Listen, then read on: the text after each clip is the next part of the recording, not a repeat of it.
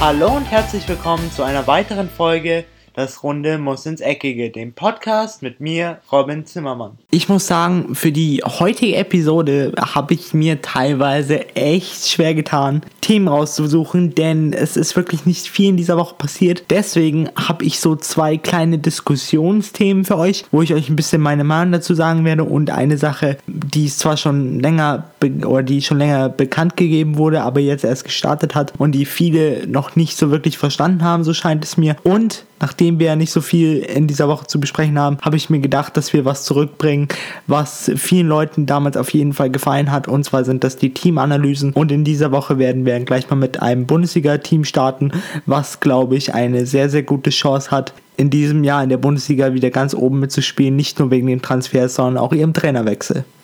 Diskussionsthema Nummer eins ist, dass äh, Thomas Tuchel, der ein Verfechter von dieser neuen Idee ist, und andere Leute, also seine äh, Co-Kollegen, andere Trainer, haben sich zusammengeschossen und sind äh, zu dem UEFA-Kongress gefahren, um da eine Idee vorzuschlagen, die besagt, dass man doch bitte diese Auswärtstorregler, also die Regel, dass bei Torgleichheit, zumindest bei europäischen Wettbewerben, die, Auswärtsre die Auswärtstore doppelt zählen, dass man die bitte abschafft. Hier muss ich sagen, ich kann auf jeden Fall verstehen, woher sie diese Idee haben, weil es ist ja zum Beispiel auch in, im normalen Ligabetrieb oder teilweise in vielen Pokal, Pokalwettbewerben, also auf, auf jeden Fall auf nationaler Ebene, immer so, dass man sagt, die Auswärtstore zählen nicht doppelt, es zählt einfach am Ende nur, wer über diese zwei Spiele mehr Tore geschossen hat oder wer einfach schlussendlich gewonnen hat. Aber ich muss auch sagen, dass es für diese, für europäische Wettbewerbe, insbesondere Champions League und Europa League, einfach ein bisschen mehr Spannung reinbringt, dass man weiß als Team, wenn ich jetzt auswärts jetzt verliere 2-1, dann ist doch nicht alles verloren, weil ich brauche nur ein Tor, um weiterzukommen.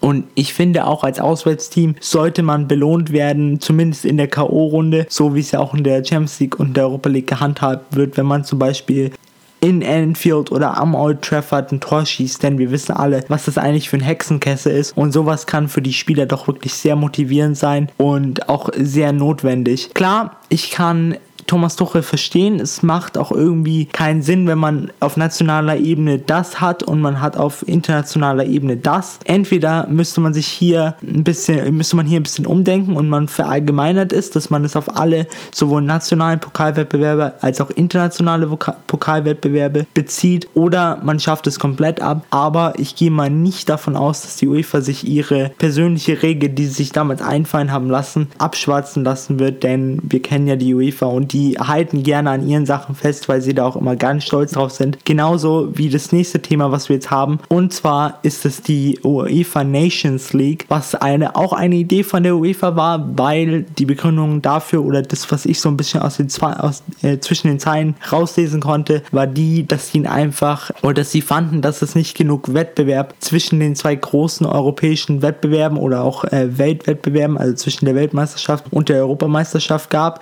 Deswegen wollten sie eine sogenannte Nations League einführen, die insofern aufgebaut ist, dass 55 Nationen an ihr teilnehmen. Es ist ähm, am Anfang ein Gruppensystem, also man wird in zwei unter sagen wir mal, kontinentale Gruppen unterteilt und jeweils die Gruppensieger daraus spielen dann immer gegeneinander, bis man schlussendlich nur noch vier hat, die auch, wo das Halbfinale dann ausgelost wird und das Finale natürlich ganz klar, spielen dann die zwei Gewinner der jeweiligen Halbfinals und dieser Gewinner der Nations League hat dann den Vorteil, dass es schon automatisch, wenn er es gewinnt, für die nächste UEFA-Europameisterschaft qualifiziert ist, was besagt, er müsste sich nicht mehr durch diese klassischen Qualifikationen Qualifikation gegen Länder wie Estland oder Lettland durchqueren, in Anführungszeichen, sondern könnte sich einfach ein bisschen zurücklehnen und entspannen. Ich muss aber dazu sagen, ich habe da eine sehr, sehr klare Meinung dazu. Und zwar ist meine Meinung dazu einfach, dass ich äh, überhaupt den Sinn dahinter total nicht verstehe, weil es ist einfach nur mal wieder eine Idee für, äh, von der UEFA, um noch mehr Geld zu machen, um irgendwie noch mehr Tickets zu verkaufen.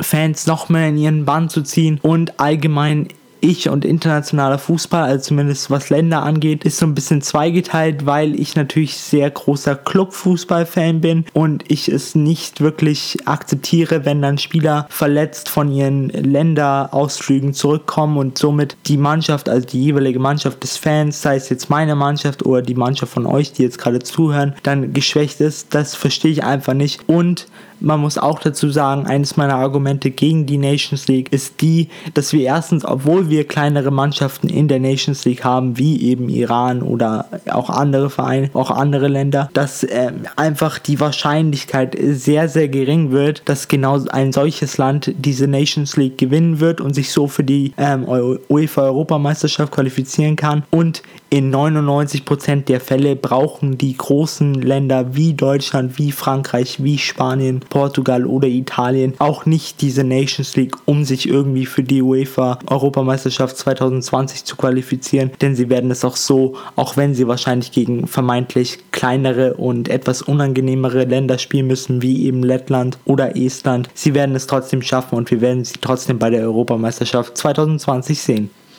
Wie ich es ja eigentlich schon am Anfang der heutigen Folge angekündigt habe, werden wir die heutige Folge mit etwas äh, beenden, was schon lange eigentlich verschwunden schien zumindest oder in den Augen meiner Zuhörer zumindest verschwunden schien. Aber nachdem ich daran erinnert wurde, wie sehr es euch doch eigentlich gefallen hat, hat und wie sehr ihr auch immer Spaß daran hattet, an, diesen, an dieser sogenannten Teamanalyse habe ich mir gedacht, zum Start der Bundesliga, klar, der ist jetzt schon zwei Spieltage vergangen, aber zu spät anfangen gibt es nie. Man kann nur immer zu früh, zu früh damit anfangen. Von daher habe ich mir gedacht, fangen wir doch gleich mal mit einem sehr, sehr interessanten Verein, wie ich finde, für die Saison 2018, 2019 an. Obwohl sie gegen Hannover Punkte haben liegen lassen, finde ich immer noch, dass Borussia Dortmund für mich einer der Top-Favoriten und einer, wenn nicht sogar der Top-Verfolger ähm, des FC Bayern sein sein wird, was zumindest die Titelstreitigkeiten oder dem FC Bayern den Titel streitig zu machen angeht. Hier wollte ich jetzt mal für manche von euch, die noch nicht wissen, wie eine Teamanalyse abläuft, also ich werde erstmal durch den Kader durchgehen, werde sagen, wie ich sie ungefähr ausstellen würde und dann, was ich so von ihnen erwarte, was der Trainer richtig macht, ob es eine gute Wahl war und ja,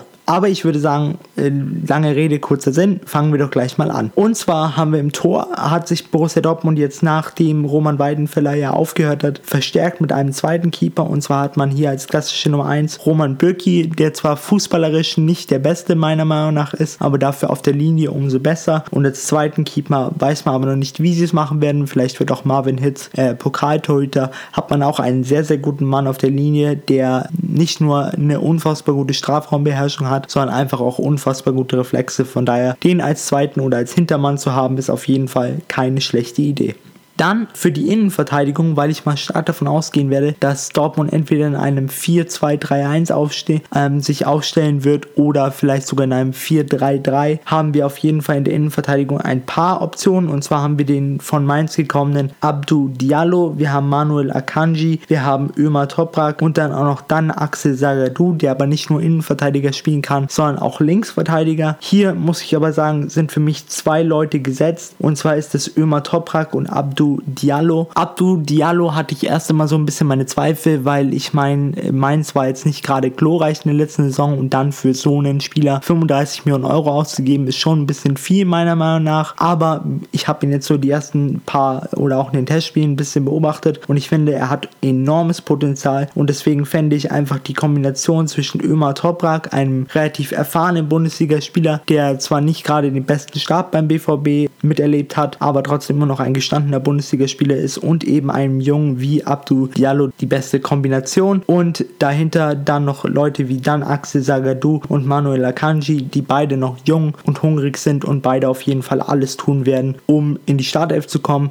Hier einen gesunden Konkurrenzkampf zu haben, ist immer, ist immer gut. Auf jeden Fall, dann machen wir weiter mit der Rechtsverteidigerposition. Hier hat Dortmund jetzt auch wieder eigentlich mehr Optionen, als sie eigentlich bräuchten. Und zwar haben wir Achraf Hakimi, der von Real Madrid kam, per Laie. Dann haben wir noch den altbekannten Lukas Piszczek und Jeremy Toljan, der ja damals von Hoffenheim gekommen ist. Hier muss ich sagen, bleibt es beim alten meiner Meinung nach und Piszczek ist gesetzt, denn wenn Piszczek fit ist und in Topform, ist er für mich einer der besten Rechtsverteidiger der Bundesliga und auch einer der Top, sagen wir mal 10, 15 Rechtsverteidiger in Europa. Ich muss sagen, seine Offensivläufe sind wahnsinnig gut, damit drückt er auch äh, oder wirkt er auch immer Druck auf den Gegner aus, ist defensiv sehr, sehr stabil, hat manchmal zwar seine Probleme nach hinten zu kommen, aber trotzdem ein sehr, sehr stabiler und genauso wie bei der Innenverteidigung hier zwei junge Spieler mit Jeremy Toyan und Akram Hakimi dahinter zu haben, ist nie schlecht, denn auch ein Lukas Piszczek wird nicht jünger und wenn man dann langsam junge Rechtsverteidiger ranführen kann, ist das auf jeden Fall gut und die sich noch ein bisschen was von Lukas Piszczek abschauen können. Auf der Linksverteidigerposition haben wir zwei Optionen mit Marcel Schmelzer und Guerrero.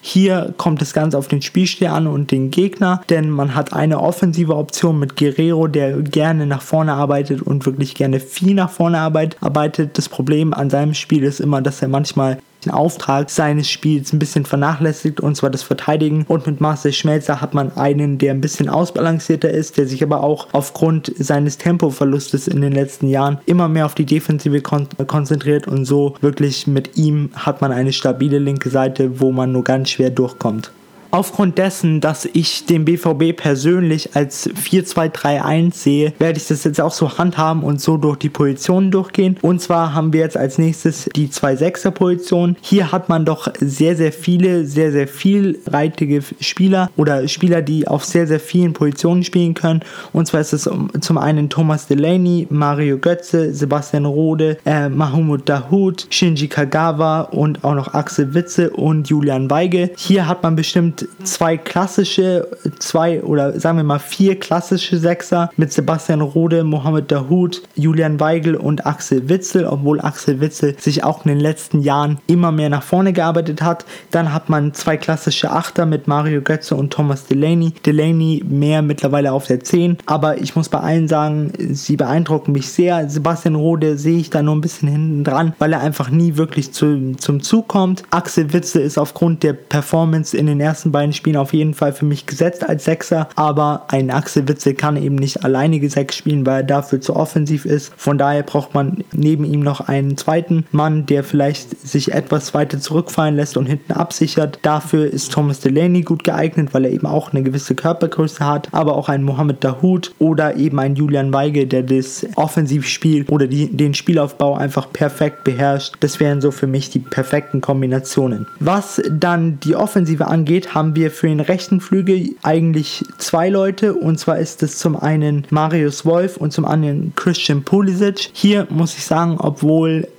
Marius Wolf wirklich in der letzten Saison eine klasse Saison mit Eintracht Frankfurt gespielt hat, ist für mich doch Christian Pulisic gesetzt. Nicht nur ähm, aufgrund, dass er einfach ein wahnsinnig guter Spieler ist und auch in der Bundesliga schon erfahren ist. Nicht nur torgefährlich, sondern auch gut und hat ein gutes Auge für, für den Mitspieler. Aber er ist eben auch eine Marke in den USA und bringt dem BVB jährlich unfassbar viel Geld an Trikotverkäufen ein und gibt ihnen auch die Möglichkeit, ihre Marke in den USA weiter auszubauen. Hier muss ich aber trotzdem trotzdem sagen, ein Marius Wolf hat auch für mich gute Chancen beim BVB, denn Christian Pulisic ist doch vielseitig einsetzbar. Falls er mal auf die zentrale Position rücken sollte, ist, glaube ich, Marius Wolf für mich der richtige Nachfolger auf dieser rechten Seite für Christian Pulisic. Was die Zehnerposition angeht, hat man hier auch eigentlich vier Optionen. Zwei haben wir jetzt schon auf die Sechserposition gestellt, aber ich werde sie trotzdem nochmal hier aufstellen, also da zumindest die Möglichkeit geben, weil sie für mich auch diese Position gut beherrschen. Und zwar ist es zum einen Thomas Delaney, der das zum Beispiel bei Werder Bremen gut gezeigt hat, als er hinter der Spitze hinter Max Kruse gut gespielt hat. Ein Mario Götze, wenn er wieder in Topform ist, wo er jetzt langsam hinkommt zu scheint unter Lucien Favre. Und auch ein Axel Witzel kann für mich die 10er Position spielen, dann hat man noch einen Shinji Kagawa, aber müsste ich mich jetzt entscheiden, wären trotzdem Tom Delaney und Axel Witzel für mich eher auf der 6 und ein Mario Götze auf der 10, weil äh, für mich Götze immer noch wahnsinnig gute technische Fähigkeiten hat. Er kann, er hat einen guten Schuss, er ist sehr gut, äh, er hat ein sehr gutes Auge für den Mitspieler, Er ist auch überhaupt nicht eigensinnig und im 1 gegen 1 ist er für mich auch immer noch Weltklasse. Von daher auf der 10er Position für mich Mario Götze gesetzt. Dann geht es noch weiter in, zur letzten Position im Mittelfeld und zwar haben wir hier das linke Mittelfeld. Hat man auch drei Optionen, wie ich finde, und zwar mit Maximilian Philipp, der aber auch im Sturm zu finden sein wird, und Marco Reus und dann eben noch dem jungen Jaden Sancho, der damals von Manchester City gekommen ist. Hier Marco Reus aufgrund seiner Erfahrung und seiner Torgefährlichkeit gesetzt, aber ein Jaden Sancho wird auch hier viel daran setzen, mehr Einsätze zu bekommen und er wird, glaube ich, auch Marco Reus den Druck spüren lassen, aber trotzdem hat Marco Reus aufgrund seiner Erfahrung, seiner Torgefährlichkeit und seiner eigen, allgemeinen Weltklasse, würde ich jetzt mal so behaupten,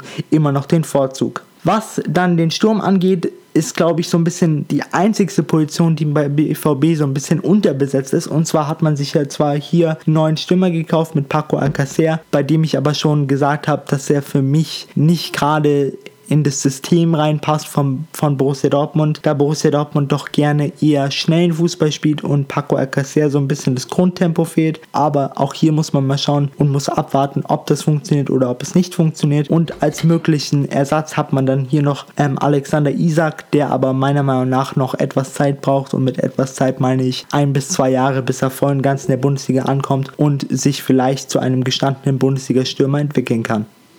Wie vorhin schon angekündigt, muss ich sagen, dass ich den oder die Verpflichtung von Lucien Favre als neuen Trainer vom BVB eine sehr, sehr kluge Entscheidung fand, weil er Erfahrung hat in der Bundesliga, er hat Erfahrung mit jungen Spielern, er fördert gerne junge Spieler. Ich erinnere nur damals an zum Beispiel so jemanden wie Marco Reus, den er gefördert hat und der dann zum BVB zurückgegangen ist. Aber er schafft es auch mit Stars umzugehen und die hat der BVB trotz ihrer ähm, vergangenen Weggänge von Ilkay Gündogan, Mats Hummels oder eben auch Robert Lewandowski Lewandowski immer noch. Deswegen braucht man hier einen Moderator, der mit beiden umgehen kann. Und das kann auf jeden Fall Lucien Favre. Auch sein Spielstil passt meiner Meinung nach perfekt zum BVB. Er spielt gerne offensiv, er lässt sich nicht gerne hinten reindrücken. Und das ist genau das, was die BVB-Fans sehen wollen. Genau deswegen schätze ich auch die Chancen vom BVB sehr, sehr gut in dieser Saison ein, dass sie zumindest ein ernstzunehmender Bayern-Verfolger werden, obwohl sie ja jetzt leider Punkte haben liegen lassen müssen in Hannover. Trotz werde ich mal so prophezeien vom Bauch heraus, dass der BVB in dieser Saison auf jeden Fall Zweiter wird und somit ärgster Verfolger von dem FC Bayern München.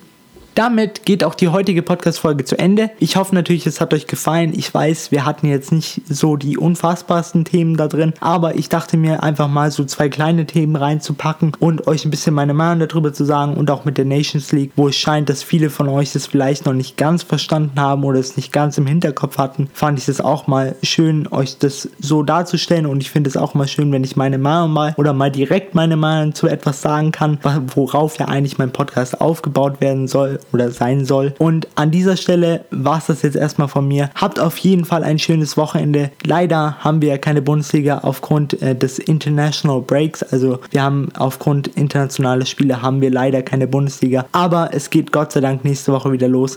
Bis dahin, wir hören uns auf jeden Fall am Montag wieder, wenn es heißt, wir kommen zurück zu einer neuen Episode von Das Runde muss ins Eckige. Aber das war es jetzt erstmal von mir. Ich bin raus und ciao. Und das war's auch schon wieder mit einer weiteren Folge Das Runde muss ins Eckige, dem Podcast, wo ihr alles rund um König Fußball kompakt auf die Ohren bekommt.